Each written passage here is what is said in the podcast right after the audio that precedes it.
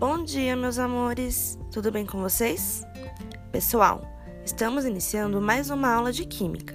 E, para essa aula, como já estudamos o capítulo 5, que fala sobre reações de oxidação, como forma de revisão, vocês deverão usar esse espaço da aula para elaborar um mapa mental, sintetizando as principais ideias que trabalhamos.